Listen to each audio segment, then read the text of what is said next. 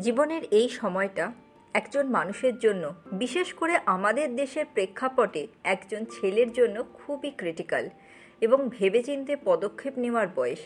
এই সময় নেওয়া আমাদের সিদ্ধান্ত অনেক সময় আমাদের পরবর্তী জীবনের রাস্তা এবং ভাগ্য তৈরি করে দেয়। বলে দেয়, আমাদের জীবনের বাকি অংশ আমাদের জন্য কি সুখ বয়ে আনবে নাকি দুঃখ? ষোলো বছরের আগের জীবনটা আমরা সাধারণ ক্ষেত্রে কোনো রকম টেনশন বা বড় কোনো সিদ্ধান্ত নেওয়া ছাড়াই কাটিয়ে দিতে পারি।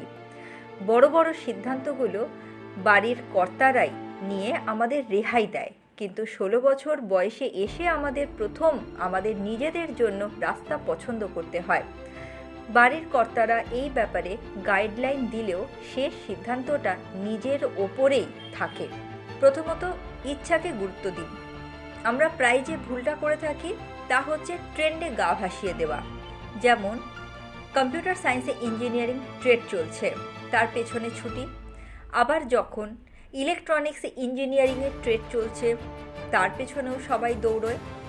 ভাবখানা এমন যে চার বছরের কোর্সটা শেষ হতে দেরি আর কোম্পানিরা আমায় লুফে নেবে, কিন্তু বাস্তবটাও ভিন্ন। যখন আপনি সেটা করে বের হবেন, দেখবেন ততদিনে সেই ফিল্ডে জবের চেয়ে ক্যান্ডিডেট অনেক বেশি। কারণ সবাই আপনার মতন ভেবেছে।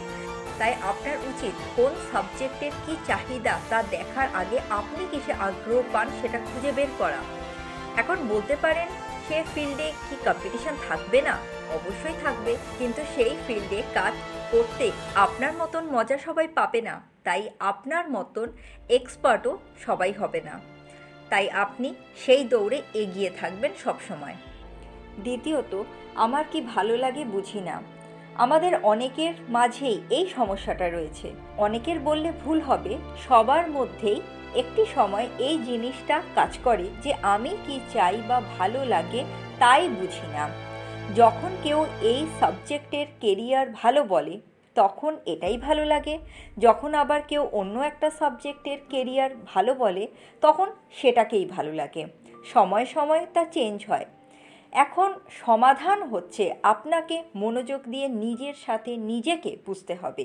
যেমন, যদি এমন হয় যে আপনি যুক্তি তর্ক দিয়ে বন্ধু বান্ধবের সাথে খুব সুন্দর তর্কে জিতে আসতে পারেন, তাহলে আপনি আইন পেশায় যেতে পারেন। যদি ধরুন বন্ধু বান্ধবের পিকনিকের প্ল্যান নিজের মতন করে তৈরি করা এবং সেটা কম খরচে শেষ করে আসতে পারেন, তাহলে আপনি বিজনেস ম্যানেজমেন্ট জাতীয় কোনো পেশায় যেতে পারেন। নিজের ছোট ছোট ভালো লাগা বা গুণগুলো কাজে লাগিয়ে আপনি বের করতে পারবেন আপনার কি ভালো লাগে। তৃতীয়ত, নানা মুনির নানা মত। আপনার এই সময়টাতে সবাই বিভিন্ন কিছু করবার উপদেশ দেবে। ব্যাপারটা এমন নয় যে তারা আপনার খারাপ চায়, কিন্তু তারা আপনাকে যে আইডিয়া এবং উপদেশ দেবে তা তিনি তার পারিপার্শ্বিক অবস্থা এবং জ্ঞানের ভিত্তিতেই দেবে। তাই যে যা আইডিয়াই দিক না কেন হাসি মুখে সেটা শুনবেন।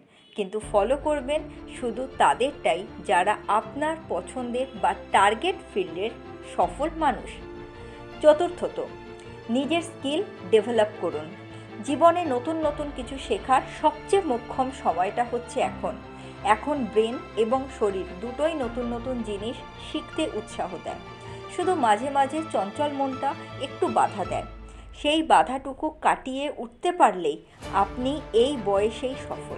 স্কিল ডেভেলপের মধ্যে বিভিন্ন কিছু হতে পারে।